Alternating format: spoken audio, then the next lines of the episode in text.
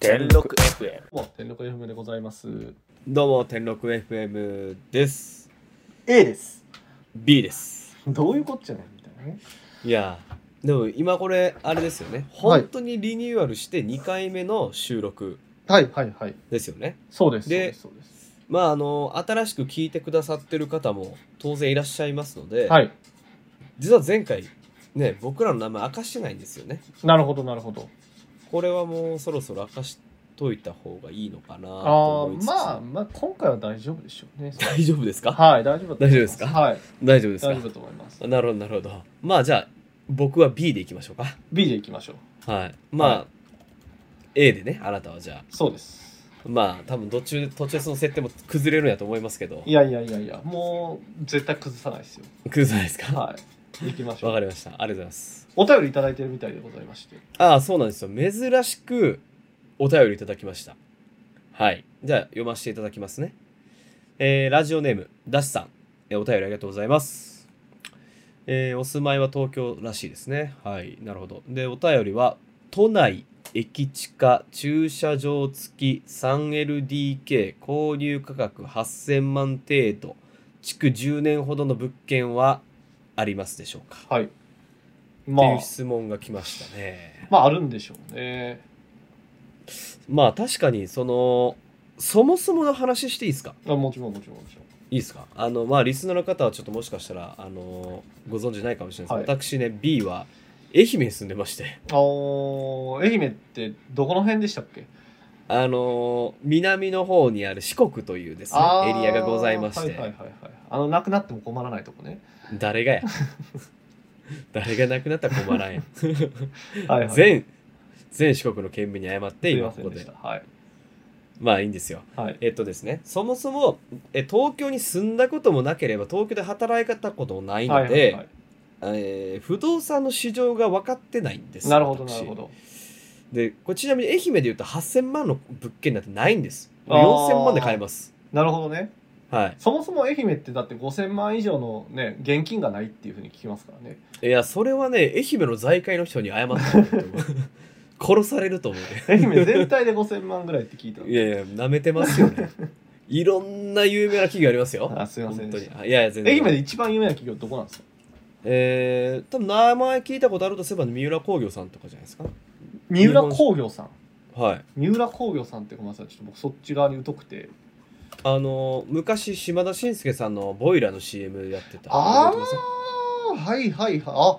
わかりますわかりますあはいこれ愛媛なんですねはいなるほあどと日本食券さんとかおー焼肉のタレはいはいはいはいはいはいっていうのがなんか全国的なああ確かにあとはまあ企業ではないけど FC 今治とかねあの岡田監督がやられてあーるはいはいはいはいはい確かにほらまあ意外5000万以上ある か いやいやいや本当に謝った方がいいっす よ愛媛でさ逆にさえちょっとスーモの愛媛俺今から見てみるわあそあうぜひぜひ8000万の愛媛の物件っていうのが存在しないって言ったことをもしかしたらあなたは全愛媛人に謝らないといけないかもしれないあ逆にねそう逆にいやちょっと中古マンションで調べてみますね多分ないと思うまず愛媛県の中で中古マンションが存在するのは松山市と今治市と新居浜市と西条市と四国中央市っていう5つの市しかないっていうところで 全体で在庫が144件でございましてあーで加減をじゃあ8000万円以上というところにチェックをしますと見つかりませんでした条件を変更マジかないや7ろ号え一番安いのなんぼなんやろ一番安い7000でも5000ぐらいはあるかさすがにえっとね俺が知ってる限りでは4000とかあでも7000はあるんかないやないですねないか4000以上で4件うん5000以上ゼロ4500以上ゼロだから4000から4500が一番高くて今一番高い物件がレーベン松山一丁目ザタワータワマンじゃないですかそうですね91平米2018年築 3LDK4380 万円これがもう愛媛の頂点ですねいやだから安そう考えるとそう考えるとですよこうたらいい愛や媛んもうこれさはとりあえず今さっき買うてきたらいいやんそう考えるとですよ、はい東京の今ダシさんがいただいた質問のはいはい。条件とちょっと似てるじゃないですか 3LDK 確かに、きね、うんまあ確かに。まあ駅駅というかね都内まあここで言うと中心地ですからね松山市はで8000万でしょじゃあ約2倍の差があるっていう感覚でいいんかなああ、まあでもそんな感じなんでしょう。まあ2倍以上でしょうね。90平米都内で多分1億切るものってほぼないので。あいや、都内ではありますねね。ごめんなさい。あの、都心近郊だとほぼないので。はいはいはいはいはいまあでも、まあまあ、でも感覚2倍、1.5倍から2倍って感じじゃないですか。都内なるほどのちなょるっほとど外側でも1.5倍ぐらいの。ああじゃああの今私が住んでる愛媛で言うとあのクラスのマンションがだいたい東京ではもう8000から1億ぐらいかかるって感じなんですねまあ場所にもよりますけどね。でもまああー90平米ってそれなりの広さですからね、やっぱり広いですねうん。でそう考えると愛媛魅力的じゃないですか愛媛で一番数本に乗ってる不動産で一番高い不動産はいいくらでしょう中古ね、まあ、新築はちょっと見てへんけど中古戸建ても入れて、戸建ても入れて、うんし5200とかいやいや戸建ても入れてですよだから1億3000万ああそうかそうか道後エリア高いんか道後じゃないねんなこれ道後じゃないんやえっとね伊予鉄バス山田駅6分あー全然わからんどこやろ住所を申し上げますとうん吉東ってものかなこれ吉東吉藤松山市吉藤5とかって書いてます吉藤きっと 12LLDDKK ちょっとなんそれかよはえぐいなくはい、それなんなんもうなんか大屋敷やんまあ、大屋敷ですね正直ね1億の戸建てあるんや大屋敷ですね多分取り立てにあはった三浦の会長が出してる家ですねこれはいやそりゃそうちゃうでしょう ねなるほどいなやーるほど本当になるほどまあでもよくわかりましたまあそうね1.5倍とかまあぐらいのイメージ感なんかもしれないですねはいはいはい。うんってことをちょっと、えーまあなんですかマーケット要素を踏まえた上で、はいはいこのダシさんの質問をちょっと改めて考えてみると都内駅地下駐車場付き 3LDK 購入価格8000万程度築10年はいっていうのは大体などこぐらいにあるんやろうね。まあイメージは、うまあ何個かあんねんけどまずまあ一番都心に近いところで行くと多分有明らへんのん。有明ってあのオリンピピックとかの会場があったちょっとッ湾岸の、え豊洲豊洲よりもうちょっとなんていうんですかねあの海側というかですねはいはいはいはいはい。の、まあ、タワマンとかが大体そんなレンジだったりとか、まあ、築10年ぐらいのやつだとね。はい。あとは、そうね、まあ練馬とか、練馬ってあのデンジャラスオリジナルさん天で井したさっけん時代さんっていや何だっけそれ。あれやんあのイーゼメンのやつでしょああ、はいはいはいはい。あれの練馬じゃないですかあ練馬ザフファッカー練馬ザファッカー、はいはいはい。とか。へでまあそうね。あとはなんか東側で行くと、なんでしょう、東洋町とか。え東洋町ってどこにある東洋町ってね、まあ、説明が難しいですよね正直ねそう言われるとねまあねあの、まあ、日本橋からサルスっていうあのさらに東側なんですけどああ地下鉄東西線の東京じゃない人に東京のことを説明するのって難しい確かにむずいよねああむずいむずいよねえ荻窪とかはあ荻窪はまああるでしょうね 3L8000 万いやでも荻窪はねもうちょい上がっちゃってる感じはありますねそれはえーっとと土地というか価格が上がってるんですか、そうですね。それぐらい、築10年ぐらいだともうちょいいってんじゃないかな。はえっとねそもそも質問していいい。えっと、なぜ物件は価格が上がるんですかこんなにも。あ、なぜそんなに上がるのか。うん。そうね。まあ今、荻窪の物件見てますけど、やっぱ8000万は超えてきますね、駅地下だと。ああ。はい。なぜそんなに上がるのかっていうご質問にお答えをすると、なんて言ったらいいんでしょうね。まああの土地がないからってことじゃないですかああはあはあ土地がないってことはなんだろうえっと要は新しく建てるところが少ないからそうそうそうそうそうえーしかもひどんどんどんどん一等地は価値が上がっていくってこと、うん、えーだから基本的にはさそのなんだろう人口減ってるとはいえさうんそんなめちゃくちゃ新築マンションが欲しいっていう人がいきなりドカッと減るわけじゃないじゃないですか、まあ確かにねでしょでかつ、うその、まあ、結構老人が増えてるってことは逆に需要を喚起してる部分もあってはいはいはいはい要はその彼らも戸建ての手入れとか面倒くさいとうんでそういうのでもうじゃあ駅からちょっと15分ぐらいあった戸建てをもう引き払って駅近のマンションに住もうみたいなうんまあそういうムーブメントもまああったりするわけですよやっぱりなるほどねそうだからなんかその大きく今需要がしぼんでるかっていうと多分まだそこまでじゃないはずなんですよはいはいところがじゃあ2013年の首都圏の新築マンションの供給個数ってだいたい5万5千個とかあったんですけどだから今かそれら約はいはい10年前ぐらいですよねはいはいはいはいそれが今多分ね半分強ぐらいまで落ちてるんですよ新築の個数がそう半分近くまで落ちてる3万ぐらいまで3万ちょいぐらいなんですよ、今うんまあだからまあ半分とはいかないですけど6割ぐらいまで落ちてるわけですよねなるほどだから欲しいい人が6割になってるかってそんなことないじゃないですか確かにそうだからやっぱ土地が少なくなってるで物が減ってるけど欲しい人は変わらんってなったら、まあ、値段は上がりますよね、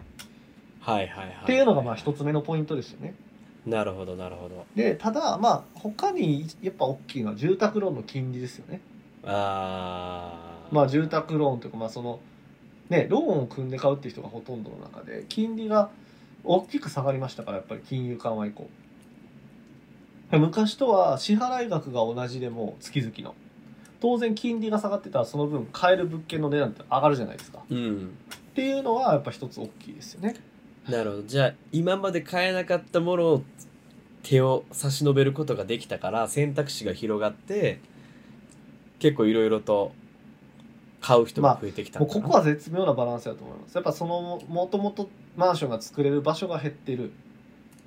でまあ場所が減ってるってことは当然人気になるマンション作って生きてってる人たちはマンション作らないと生きていけないですからはいはい一つの場所が出たら昔より取り合いになるわけですよなるほどね、そしたらこうじゃあちょっとでも高い値段でってなるわけじゃないですかでも高い値段で買ってもお客さん買われへんかったらあかんわけでしょ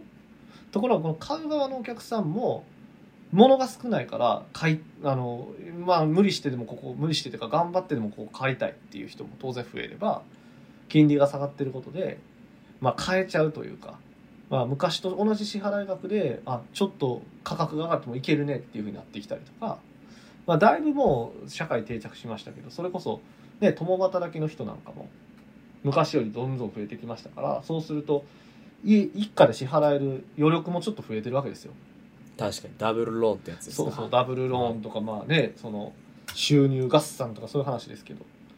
まあそうなるとまあ高い土地で高い値段で土地を買ってもまあなんとか売れるとまあ今の状況で言うとなんとかというかもうなんか苦もなく売れるっていう感じですけど、へえすごいですねってことはですよ、はいじゃあこの質問いただいたダッシュさんのうん、この8,000万ぐらいのところは状況的には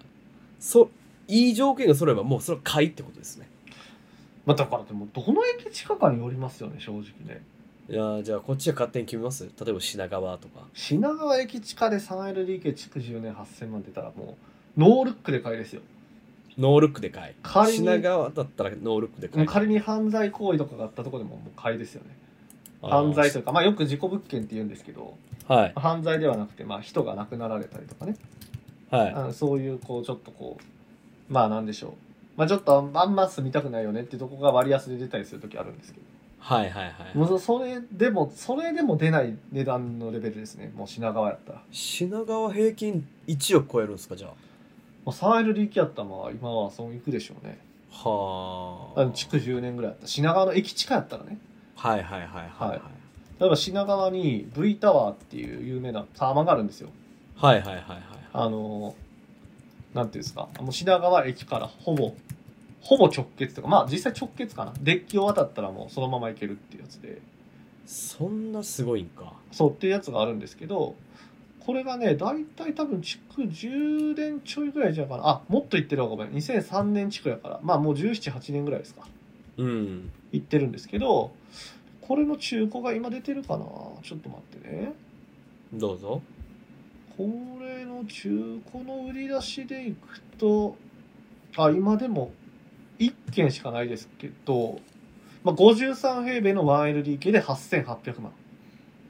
1LDK で、はい。 ?1LDK で8800万。はい。はい。なめとんな。いやいや、全然品川の駅近でこの値段だったら、まあまあ、あの、まあなくはない値段。まあ、ちょっと確かに、あれですけど、まあでも品川の駅直結ですからね。そうか。まあ、品川という、その、立地がいまいち理解はできてはいないけど、羽田空港を利用するときは結構品川駅はハブとして使うもんな。まあだから大阪で言ったら、その、まあ新大阪ってことになっちゃうんですけど、ああ、え、まあそでれも、レベルがやっぱちゃいますよね。その、まあ確かにね。まあ山新手大阪線とのね中ですから、やっぱその、どっちかっていうと、ね、あの、環状線の中でいくと、なんかポジション的には多分なんか、どう言ったんでしょうね、京橋とか、まあどの辺やろうね。まあなんか、なんかその辺のこう位置関係ですよね。まあ、な中津とかに近いから中ね津はまあちょっとちゃうかもしれへんけど。重曹、重曹。重曹もでも阪急で外出てますじゃないですか。まあね。まあ、だから環状線みたいなイメージでいくと、どこが一番近いんかなああれちゃいまっか天、天満ではないか。いや、天満はね、一駅やから。まあ、ちょうどだから、東、まあでも環状線で勝たのがむずいんですけどね。だから、ちょ東京駅と、その、まあ渋谷とかのこう、下半分の中のちょうど真ん中ぐらいにあるわけですよ。うん。で、あなたが言うように、羽田空港とも直通してて、かつ成田空港とも直通してるわけですよね。成田もなんや。成田も直通してます。それはですごいな新幹線も乗れるわけですよ。で、かつ、その高輪ゲートウェイってあなたの大好きな駅があるじ出ゃない。た伝説のね、そう高輪ゲートウェイ。高輪ゲートウェイの駅の、まあ、まあ、ほぼ一緒ですから。まあ、品川の真横のところに高輪ゲートウェイって新しい駅を作って、そこが今、バゴンと再開発しようとしてますから。と、あの、森の、森ビルの六本木ヒルズなんかよりもでかい再開発がそこでありますから。へえ、すごいね。そうなったらもう将来性しかないでしょ。確かに。そう。で、リニアが今度品川起点になりますからね。あ、そっか。そうです品川起点ってなると、それはでかいな。そうですそうですだからもあーう完全にもう東京の中で一番交通利便性が高い駅を一つ選んでくださいって言ったのこれは品川なんですよああ。間違いなくなるほどね。そうまあって考えるとまあなんでしょう高くなる理由もわかるでしょそれはまあ確かにね。うん人は集まるわ。あの、交通の中心になるわ。そうそれは高なるわな。うん。昔はね何もないとこだったんですけどねこの20年ぐらいで品川大きく変わったみたいですね20年ちょっとでってことは20年前品川のマンション買ってた人は今バカ上がりしてるってことまあかなり上がってますね正直すごいねだバからカど上がりしてますういうどういう目線で買うかってのも大事なんじゃない今みたいにそうでですそうですだからやっぱその資産として買うっていう話はさす、うん、意識するんであれば今みたいに品川ってじゃあ今話聞いたらさでも正直8,000万高いかもしれへんけど、うんまだ上がるかもしれへんって思わせる要素があるわけじゃないですか確かにねうんだって今より便利になんねんでそれは確かに築年数は増えていくかもしれないですけどでもね魅力もその分高まっていくわけだからって考えるような場所を買うのかどうなのかっていうところは一つなんかポイントとしてはあるような気がしますよね。確かにねうんだから本当に今すぐ住みたいっていうことであれば品川じゃないかもしれないねそうそうそうそう例えばね、うん、うんでもまあちょっと家買ってちゃんとこう価値が既存しないところでっていうふうに思うんやったらね品川とかはすごいいいかもしれないですよね。はいはい例えばはねいじゃあその発想でいくと、はいえっとまあごめんね山手線の俺あれ地図見ながら話すけどさ、はいはいはい。じゃあど真ん中は東京なわけやんかど真ん中中と心かはまあまあ東京のまあ東京言うて東京駅ですか東京駅やんか,、はいだからここの周りで 3LDK の今の条件8000万、はい駐車場付きっていうのはそもそもまあオフィス街だからあんのかどうかわかんないけどこれ買いなのいやもう存在がしないですねそもそも。ああなるほどねそもそも存在しないんや、そうですね。ああじゃあ、 3LD ってか東京駅の周りにまず住宅がほとんど存在しないんですよ。なるほど、なるほど。そうで、まあ、ちょっと行ったところの大手町の駅からちょっと神田に外れたぐらいのちょっとこう若干のとこだから東京駅で言うと一応徒歩10分ちょいぐらいにはなんのかなけどまあ本は当いはいはいはい東京駅の周りってところに住宅はほぼ存在しないですねあ、オフィスだけなんや。オフィスだけ、まあ、若干サービスアパートメントみたいなこうはないはんいていうんですかはい。やつは高級系のやつありますけど基本的にはマンションっていうのは存在しないですからねあー、なるほどね。だからここがねやっぱねそのなんだろうねうん大阪とかやっぱ違うとこよね確かそに。のグランフロントにタワマンついてるじゃないですかだし大阪の駅前降りてもまあすぐひょいひょいと何もが立ってるじゃないですかそういう感じのものって例えば東京とか、まあ、品川のさっきのだからタワマンなんかグランフロントちょっと近いよね、うん。うん、でも品川の駅近でタワマンなんてできること多分もうほぼないですし土地がないんやね。そうそうそうそうそうまあさっきの高輪ゲートウェイの再開発のところには住宅入りますけどまあ多分とんでもない値段になると思いますし売るとしたらねあー。バブルやな、今。そうそうそうだから新宿とかも駅地下にマンションなんてないでしょいや、でも行ったことがないけど、新宿って飲み屋のイメージしかないね。言われてそうみそうれば。飲み屋となんかめっちゃビルいっぱいあるみたいなイメージじゃないですかはいはいはい。そうだからあんまないんですよね逆になるほどね渋谷とかはちょいちょいなんかやっぱ雑多な中にマンションが駅地下でもちらほらありますけど、まあ、は今いめはいちゃくちゃ値上がってますけどあじゃあ基本的に山手線の中ではいそういう8000万の今の条件ってのはあんまりないかもしれんってことかだいぶ減ってきてますねまだもうなるほだからどね上の方ですねなんかこう日暮里とかあー日暮里いいね西日暮里とか日暮里っていうことのか響きが、ウイス谷とか、まあ、この辺ぐらいはまあでももうほぼないでしょうね、まあ、中古あったら8000万ぐらいはまあありますよね新築だともうえほぼほぼなくなってきてますねーあー東京高いな東京はね高いんですよえじゃあ逆によ逆にはいあのー和田さんがこの条件やったらどこ探す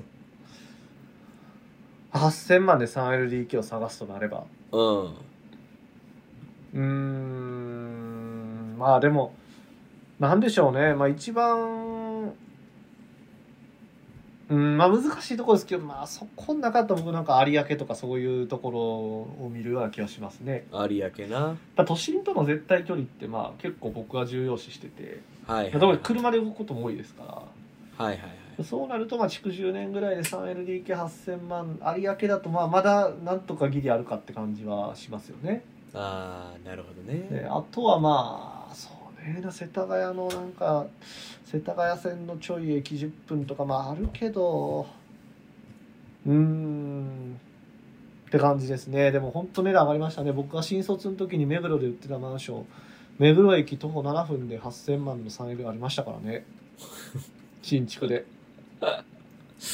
ごいなうんまあやっぱ本当この78年ぐらいでめちゃくちゃ相場は変わりましたよねへえその8000万の 3L が売れへんとどうやって売ろうかっていうので当時頑張ってましたからねなるほどねそうそうそうそうそうそうだいぶじ変ゃわりましたよあなるほどな、まあ今はもうそのチャンス8000万のやつがもう1億は切らないですからねはいはいはいうんなるほどねじゃあこの質問に答えるとしたらチャンスがあれば、はもうい品川にあればもう即買い品川に絶対出ないって 極悪非道レイプ物件とかじゃないと出ないよ、なるほどねうん、まあ和田さん的には有明がいいかなっていうま感あそじうかな、そうですね、んまあ僕の中だとそこぐらいで探すかなって感じはしますね築地はいはいはいのサービスうんまあ、ですね山手線はそんなにないから、まあそう有明とか豊洲とかそういうあたりを中ま心あでもにこれはもう好みですからね豊洲は多分ないよほぼないんや、うん8000万は超えてくると思いますね豊洲だと、はあすごいねうん、恐ろしいマーケットやねまあでもなんでしょうねまあ買ってる人がいますからねいやそう考えると愛媛ってすごいなどういうことよいやまあいやねあの東京の給与水準をそのまま愛媛に持ってくることができたらはいはいはいとんでもないことになるんじゃないとんでもないことになるけどまあでもなんでしょうどうなんでしょうね。まあなんかもうまあでも、まあ、たらればの話をしてもしょうがないですけど、そんなことあんのかねっていう。いやーできたらすごいなと思うけどまあ確かに。うんまあでも、愛媛でね。まあ、難しいとこですね。どうまあでも。難しい給料倍で東京に行くのと、東京の給与水準で愛媛にいるのと、いやどうすあれどう思うあの支出がなんぼかがわからん東京がああ、まあでも飯とかは、まあそん、まあ、確かにちょっとラーメンとかね、なんか1000円ぐらいの感じはありますけど、でも別になんかね、吉牛とかマクドの値段が東京と愛媛で違うわけじゃないですからね。一緒やねああ、そう考えたら東京で食うマクドの方がうまいよ。あーまあうまいかどうかは知らんいけやどうまいですよ。都会の味がしますから。都会の味ってなんやうまいよ。まあまああのーそうねそう、だからいやだなんか大きく生活水準が変わるかって、やっぱ家とか、だから土地に関わるところですよね。家、車、駐車場みたいなところは、まあ、それは変わりそうやねうんバーリビバーバーリビン変グわりコますスしトは変わりそうですねでもそれ以外ね、別に電車の値段が高いわけでもないし、愛媛 VS 東京、ちょっと次回やりましょうか、じゃいやあの勝てる要素がさあ。はい。もはや自然しかないような気がするんやけどうーんでもあれよまなんなんでしょうねか愛媛が東京に買ってるところでもあれよあの移住のまあどっかの雑誌でやってたんやけど移住の魅力的ななんかランキングで最上市が1位選ばれとったよへえ愛媛県のそうで最上市のその移住のそのプログラムっていうのがすごいよくできてはいはいはて東京から例えば移住の体験したいといはいはいはいはいはい申し込みがあったら航空券はただ宿泊もただえすごいねそうしかもちゃんと古民家みたいなのも用意してくれて三色出るっていうこんなかまあでもその自然に触れ合うっていうのもあままああ大事そだういと思ううしテーマをね実際に体験できるっていうのはねいいよね私あの教育もなんかすごいって言ってたわほ IoT じゃないけどちゃんとそのタブレットうはいはいはいはいはいも用意はしてると小学生へえすごいですねとか、うん、であのプロジェクターにこうつないであのまあ一人当たりごめんあのひその施設あたりの、えー生徒がやっぱ少ないから、はいはいはいそのプロジェクターつなぐことであの一緒にこう受けてるような感覚であのいろんな学校とつながって授業するみたいなこともやってるっていうのを聞いたでへえいろいろ工夫はしてるる、確かみたいによえまあそれでさらに東京と2拠点で暮らせて交通費までとかってなったら面白いけどねまあまあそうそんなうまい話じゃないんでしょうけどいやだからさ最近よく思うのがあのー例えばよ働き方どういう働き方するかわからんけどはいはい愛媛に住んでて東京の仕事ができるとするやんはいはいただはオンラインに進むようなことができるかどうかわからんけどそれができるとしたら給与水準を東京の方に来てリビングコストは愛媛っていうことができるわけやんかいはいはいはい多分それ相当えぐいことになると思うんだよねこれ3年続ければまあまあ金貯まるし、うんまあ難しいとこですねなんかその何かクリエイティブなことをしようとするとやっぱり顔の付き合わせっていうのは重要やなという気もしますし、大事大事まあ、一方でわかるわかねる本当エンジニアとかこう手に職系の人たちはもうリモートが当たり前の時代にもうすっかり変わりましたからそうそうそうそう彼らにとっては別になんか東京にいるからこの給料愛媛にいるからこの給料っていうのはもうおかしい話ですしまあなんかこう職種とか求められる役割によってそういう給料とかすなんかこうね生活スタイルっていうのがちょっとずつ変わっていくんでしょうね。いやおっしゃる通りよ、でエンジニアも多分人によると思うんですよつまりそのディスカッションに参加してそのいわゆるデザイナーとかディレクター的なこう役割とか思考ができるようなエンジニアさんっていうのは多分対面の方が輝くんですよね。うんで一方でじゃあ本当になんかこう作業をするっていう決められたことをしっかりやるっていうところでいくと多分そういうディスカッションの場とかっていうのはねクリエイティブな場っていうのはまあある意味不要な部分もありますからそうするとじゃあ別にねオンラインでいいやんっていう話にもなりますしでも別に立派な技術とかを持ってるわけですからねしかるべき給料は払わないといけないというか払われるべきでしょうしまあこの辺はなんかいろいろこう職種と時代と給料と住む場所みたいなのがこう変わってきたって感じがありますよね。そうねなんかヤフーがさあのどこ住んでても仕事できるよっていう、うんうんうんやってたやんか、うんうんいやだからまああれは IT 企業っていうのもあるかもしれないけどさまあああいうのがやっぱ一つこれから就活生の魅力になるんじゃないいや、これはね、本当に難しい問題だと思います。あ一方で、その、なんでしょうね。例えば、まあ今僕も独立して思いますけど、やっぱりいろんな人が会いたいって言ってくれて、うんまあ会いに、実際に足を運んで会いに行ってね。そしたらまあ、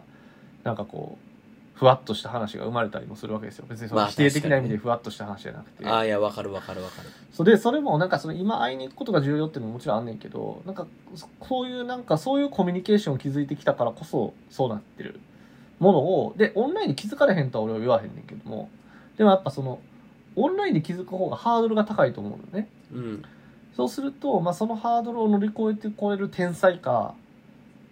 はもちろん関係ないと思うんだけどなんかそうじゃないとした時にそういう人材が生まれてくるかっていうところはすごくなんかこう果たしてリモートであるのかみたいなちょっとこれは固定概念であ価値観をアップデートしないといけないのかもしれないですけど凡人から見るとそういうふうにすごく考えてしまいますしでそういう働き方がいいっていうところの中でその働き方で自分にキャップを作ってたらそういうふうなスタイルは生まれてこないですよね逆にね。うんまあ、逆に頭使うかもしれへんそれを守りたいからどういうふうにオンラインで人と関係って築けるんやろうかとか、うんこう一歩深い話ができるようになるかですまあ結局伸びていく人間はそっちの方向に伸びていくって話もあるんですけど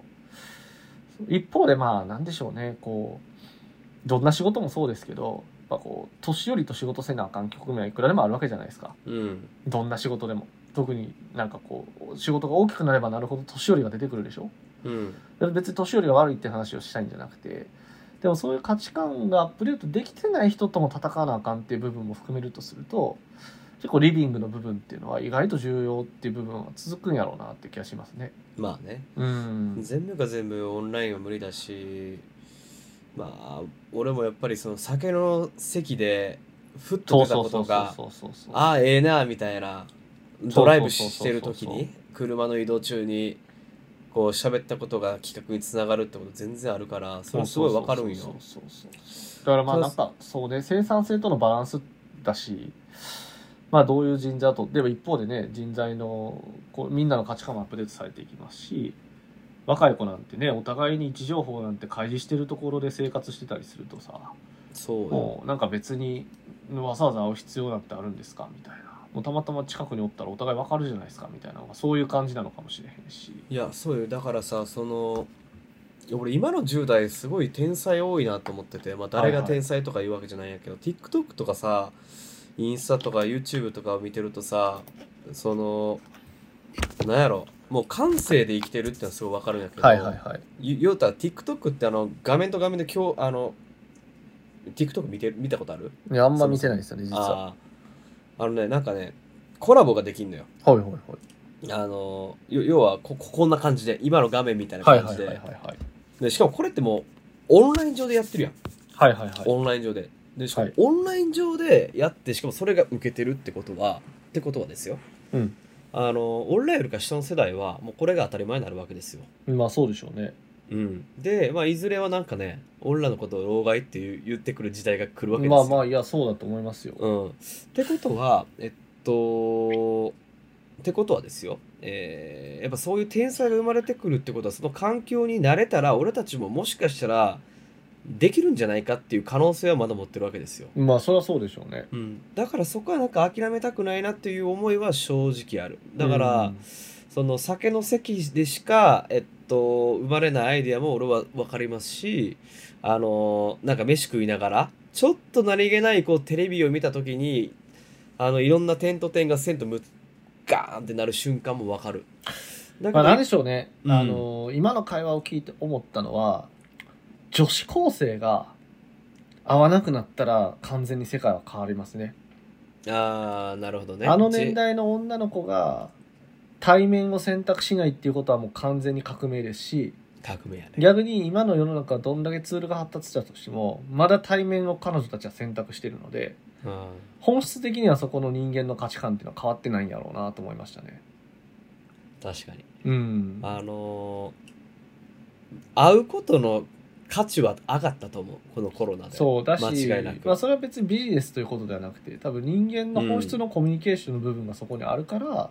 それがビジネスに波及してるだけなんですよねかもだからねそこの本質のコミュニケーションの価値観すら変わってしまった時には別にそれを否定する話じゃないんですけど、まあ、そういうことなんやろうなと思うしそこのパロメーターはなんか JK が握ってる気がしますね。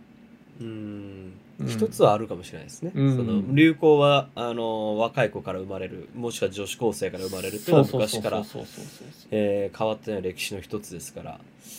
まあ、あの僕なぜこんなオンラインにこだわるかっていうと、まあ、あのご存知の通り Facebook がメタと生まれ変わって今メタバースみたいなああいう流れになってる中で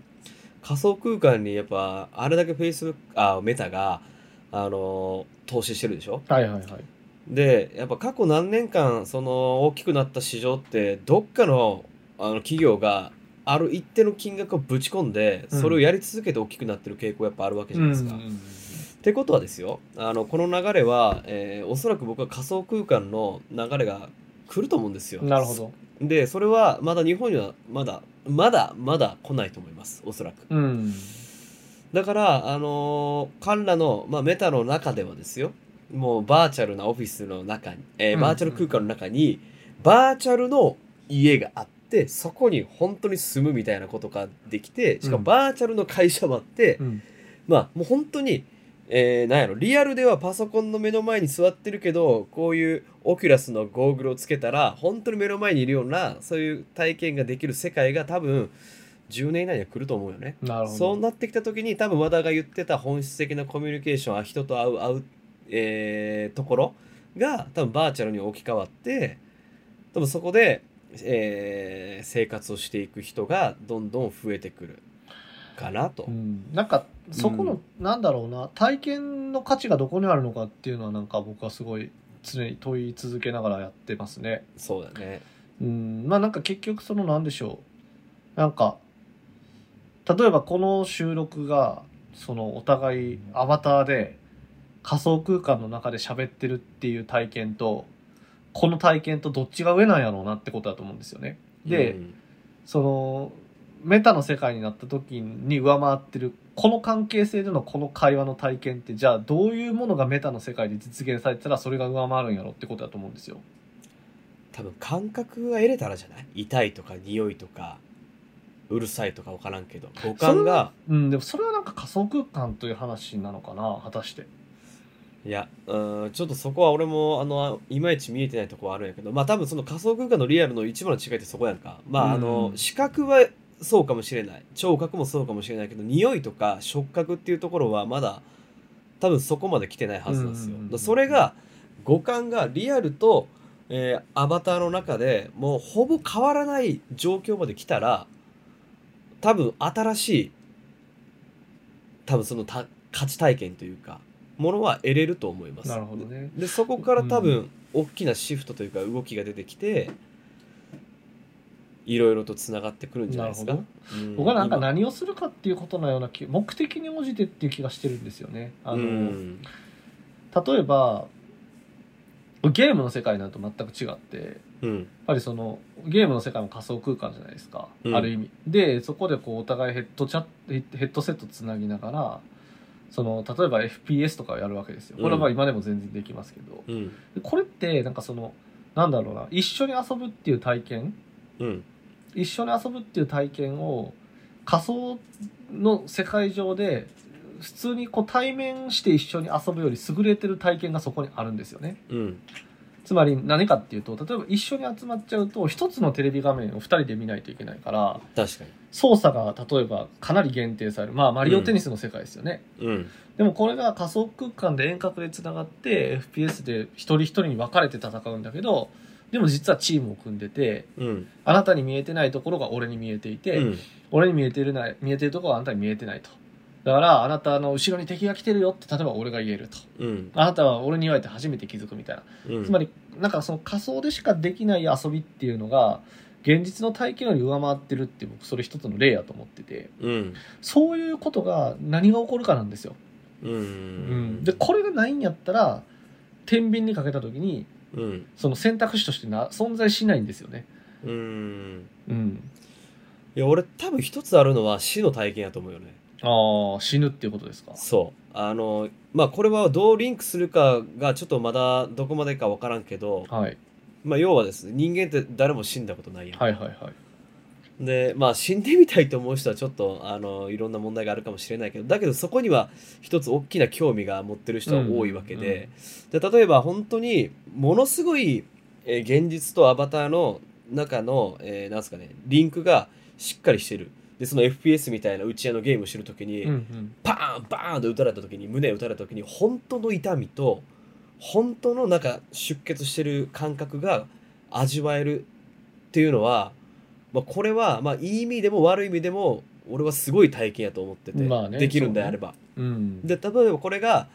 本当の意味で人を殺しちゃいけないですよっていう教育につながる可能性もあるし一方一方ですよ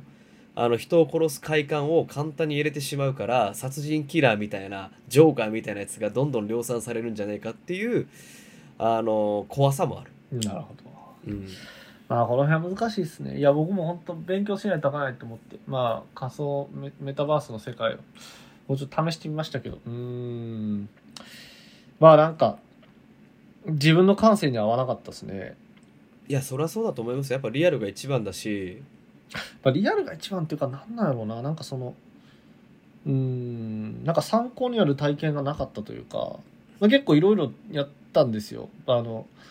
バーチャル伊勢丹みたいなプロジェクトとかもなんか試させてもらったりとか、いろいろ見てきたんですけど、うーん、なんかその、バーチャルでわざわざ自分でアバター動かして伊勢丹の中に入ってって、なんか店員とかがいて話しかけたりとか、うんこう、物が並んでてショッピングで見る体験より、どう考えても Amazon で検索して出てきた写真をやって、で、それをなんか例えば AR とかで部屋に家具とか今映せるじゃないですか、うんああいうのはすごくいいと思うんですけどどう考えてもそっちの UIUX の方が優れてるんですよね現状まあ早いしなそうそうそれである以上はなんかいや、まあ、で逆にだからそこで思考停止になったらいけないんですけどまあ今ねその僕が不動産の話でいくとねそのやっぱ仮想空間上のこう土地の奪い合いになってるとか、まあ、いろんな話がありますけどあるね早速出てるな、うーんなんかちょっといやまあなんかちょっとあかんわって思ってそれで止まっちゃダメなんですけど体験ってとこなんだろうなーっていうのをすごく感じながらやってますねあのー仮想空間の勉強がなんかできるかどうかわからんけどあの細田守さんの映画の「サマーウォーズ」とあの何やったっけ「竜とそばかすの姫」はやっいたかはいなはいはいはいあれはもうまさしくメタバースの世界やから、